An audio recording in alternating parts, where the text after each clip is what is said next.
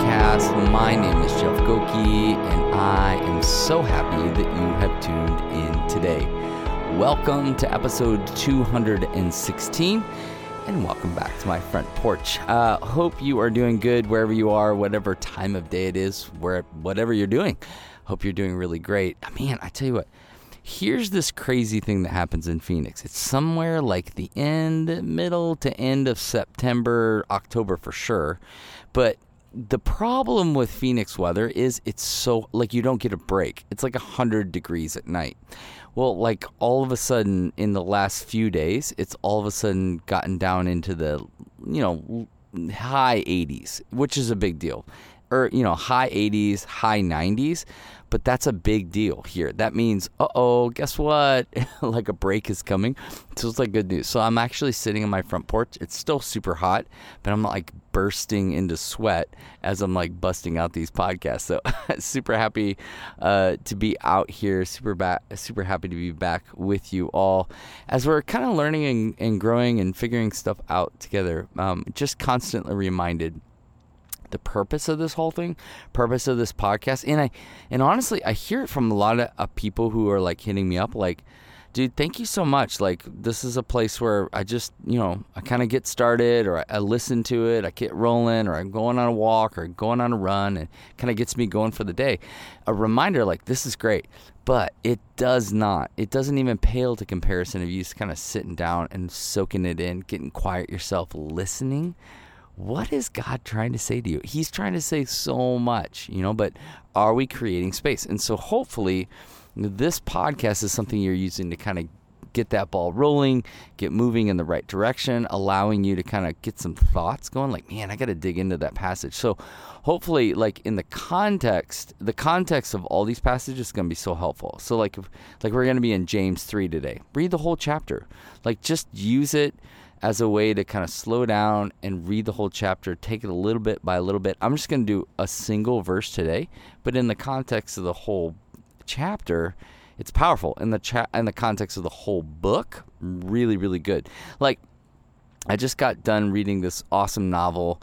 I can't remember what it's called, but it's basically about a dog uh, and it's like he, the dog's the narrator in the book. It's awesome. It's like a really good book. It's about racing and racing in the rain, something like that. Anyway, but I, I just thought like how bizarre it would be to like grab one quote out of one chapter and go, well, that's good enough. No, you, you wouldn't even know the whole story. So a lot of times we end up doing that with the Bible. It's just like pulling out a verse, putting it on a coffee mug and going like gold. It's like, no, no, no. Do you understand? Like there was a group of people this was communicated to. There's a real purpose behind it on in, in, in, in light of the larger story that it's trying to communicate. So all of that jabber to say, take some time. You know, like we're to be in James 3, maybe today. Crack open James 3. Just read the whole chapter. Really, really good. It's short. It's not too long. I think it's like 18 verses long. Not too long just dig into it. So, and with that, we're going to be going through the next kind of five verses. I'll start in verse 13 today. We're going to go through the next five verses. I was going to teach uh, or go through, I like I teach, like I, I preach at other churches and other different things. And so I get used to, but this is a podcast, Jeff. It's a podcast. Yes, yes. Um, but no, like I'll be uh, doing an episode. I was just going to do an episode on verse 18. And then I was like, again, context. I went back. I was like, whoa I think I need to go back. So we're going to go through uh, 13 through 18. I think it'll be really helpful. So today we're going to start in verse 13. Um, thanks for all of you who listen. Really appreciate it. Uh, thanks for all of you who give monthly to Patreon. Honestly, awesome. You all are amazing. I really, really mean it. It means so much to me. Thank you so much. I mean, some people are giving like five bucks a month. That's amazing. It's so helpful. Thank you, thank you, thank you. Uh, really appreciate it. And, you know, others of you have given in, in, other ways, and I really appreciate that as well. Thank you. Um, and last but not least, thanks for those of you bought the devotional front porch devotional you can get it on amazon thank you so much love that you do that all right, you got you ready to get into this? You ready to do this? I know. Sometimes I'm like, dude, we're like four or five minutes into this podcast. We haven't even get to the passage. So here we are, uh, James chapter uh, three, verse thirteen. Again, reminding you, go back and read the whole thing. Uh, James chapter three, verse thirteen says this: Who is wise and understanding among you? By his good conduct, let him show his works in the meekness of his wisdom. One more time. Who is wise and understanding among you? By his good conduct, let him show his works in meekness in the meekness of wisdom. Uh, this this whole passage is really stems on what it says in verse number one, uh, chapter uh, chapter three, verse one, where it's talking about teachers, like people who really kind of get up in front of people, and so and, and communicate. And for me, obviously, this is pretty powerful because I'm like, man, and it, and it's basically giving a warning um, about about people who teach, and and so that's I think for me, I, what I want to say is like, don't like this is for all of us but for some of us it's really really important. For me it's really important but this is really for all of us. And here's what it, it, where it became really real for me this passage and it's why i'm bringing it to you today. This weekend i told you I had a kind of weird weekend. It was awesome. Had a lot of great great time but i i got to go teach at the first church um, that i had ever was a pastor. I had a, a great time awesome time. It's amazing being with these people had an awesome time. I kind of had a freak out moment about an hour before I was supposed to go preach. And, and a part of it was as I went through my notes, I really did feel pretty strongly this is what I'm supposed to be talking about. But something wasn't right. It just didn't feel right. And it was spinning me out. I was having all these weird identity issues. Like I was feeling like I mean I, I, I walk through usually I teach through my talk about two or three times and it just wasn't working.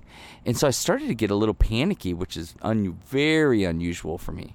Started getting a little panicky like what's going on? And so I took my notes I closed my iPad I just set it next to me on top of my Bible and I sat on some chairs in the basement of this church and I was like Lord I think I think this is I think it's something inside of me is not right I think I think I'm trying to make something happen. I'm trying to push something forward and I don't want to do that. And so I I started a process of repenting. Really repenting. Asking God like look is if there's any if there is any un, impure thing inside of me, anything that's any bad motivation, like just I want to bring that before you and I want to say I'm sorry. I want to have a pure and contrite heart because literally I'm going to stand before hundreds of people and communicate your word and the weight of that is a big deal.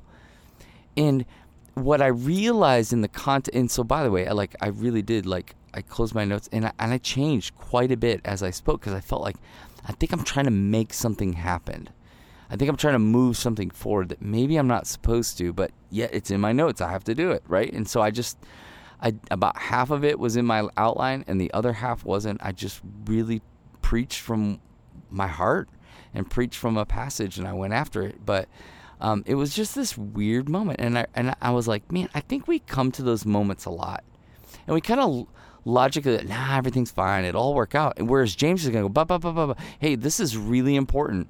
Like that voice inside of you, that uncomfortableness, like it's telling you something, it's showing you something. And I thought, wow, I think I need to slow down and pay attention to that.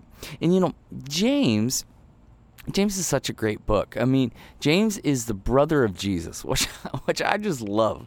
Like here's the brother of Jesus and he's helping us work through some things. He's helping helping us think through some things. And I love this book.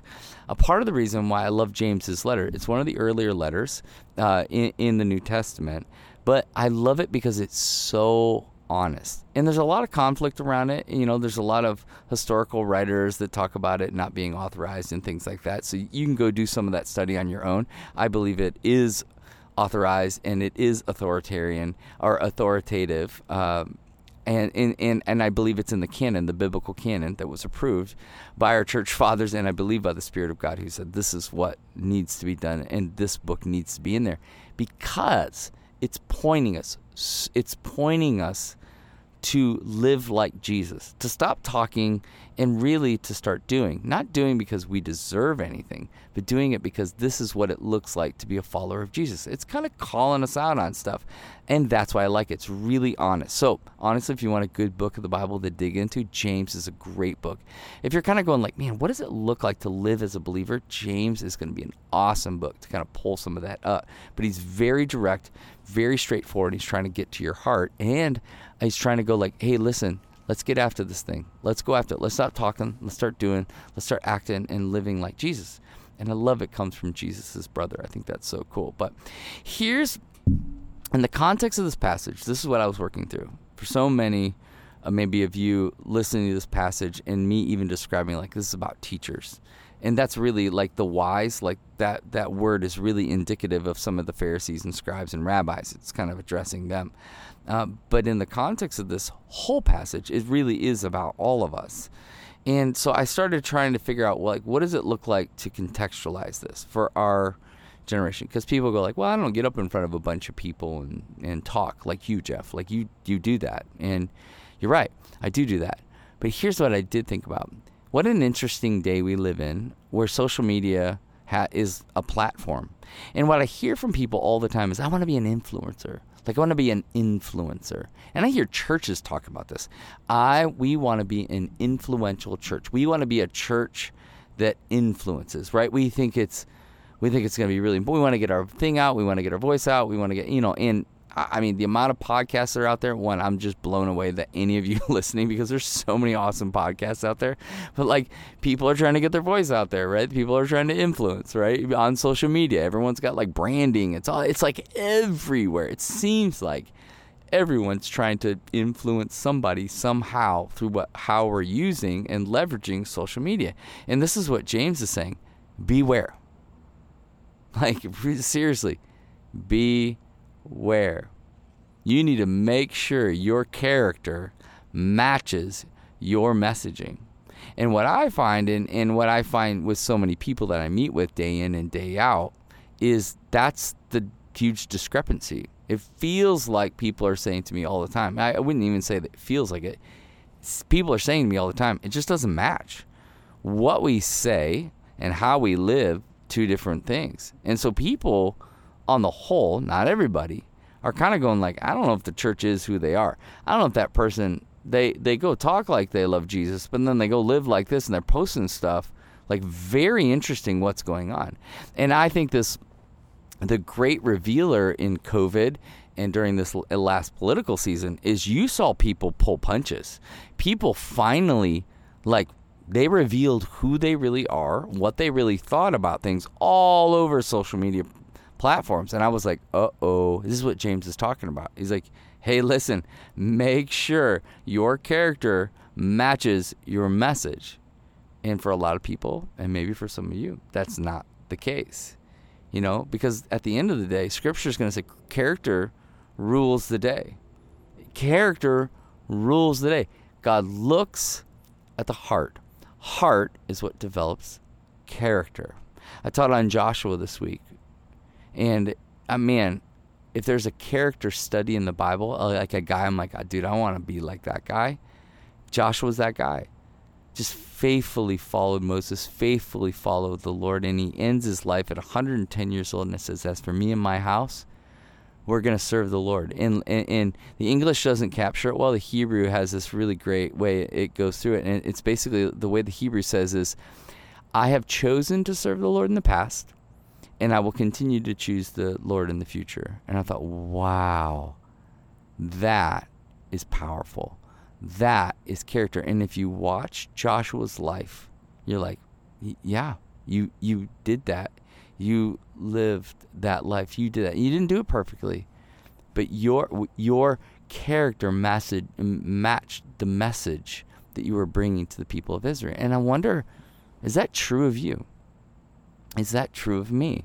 And this is what James is bringing to us, or all these ideas around meekness and what this this is real wisdom. This is what it looks like. And when we fail, honestly, what I think we need to do is we really need to repent of our character flaws, right? And and we need to move forward into this illogical grace, right, that we didn't deserve. And so we need to repent, receive grace, and live the way that James is talking about here. Because when we start founding our lives and our character in Christ, we start living like Him. We start serving like Him, right? Because again and again, Jesus is the greatest character study of all time. He is God and He washes feet, right? He was born in a barn, right? He has dinner with tax collectors. He heals and touches the lepers, right? Now that is good news. He does what he says and he and he says what he does, right? Like he is true through and through. And he's he's in G and James is like looking at his brothers like, "Yo, we need to be like this. We need to be like my brother." Like he did what God called him to do. And he died on the cross and he said he was going to die on the cross. And he rose again. He said he was going to rose on the again. And he sent his helper. And do you trust the helper in your life? Do you trust the Spirit of God in your life to lead you and guide you to to back up what you say and how you live? Because where your character where because here, here, here's what I was trying to process through the, the character thing. When our life reflect, reflects our Lord, right, we are really living. When our life reflects our Lord, we're really, really living. And so the question is this where is your character not matching your Christ? Where is your character not matching your Christ? And will we humble ourselves before the Lord? Because there's a world out there that's watching us, but most importantly, the Lord knows. He knows and He sees us. So let's pray to Him right now. Father God, you see us, you know us, you know our hearts. We can't hide anything from you. So reveal to us the places where we're faking it and lead us into life everlasting. We receive your grace and mercy in the places where we fail, and we move forward into this beautiful good news that you've given to us. So take a breath, reflect, and believe that the God of the universe is near to you in your own heart. Until next time.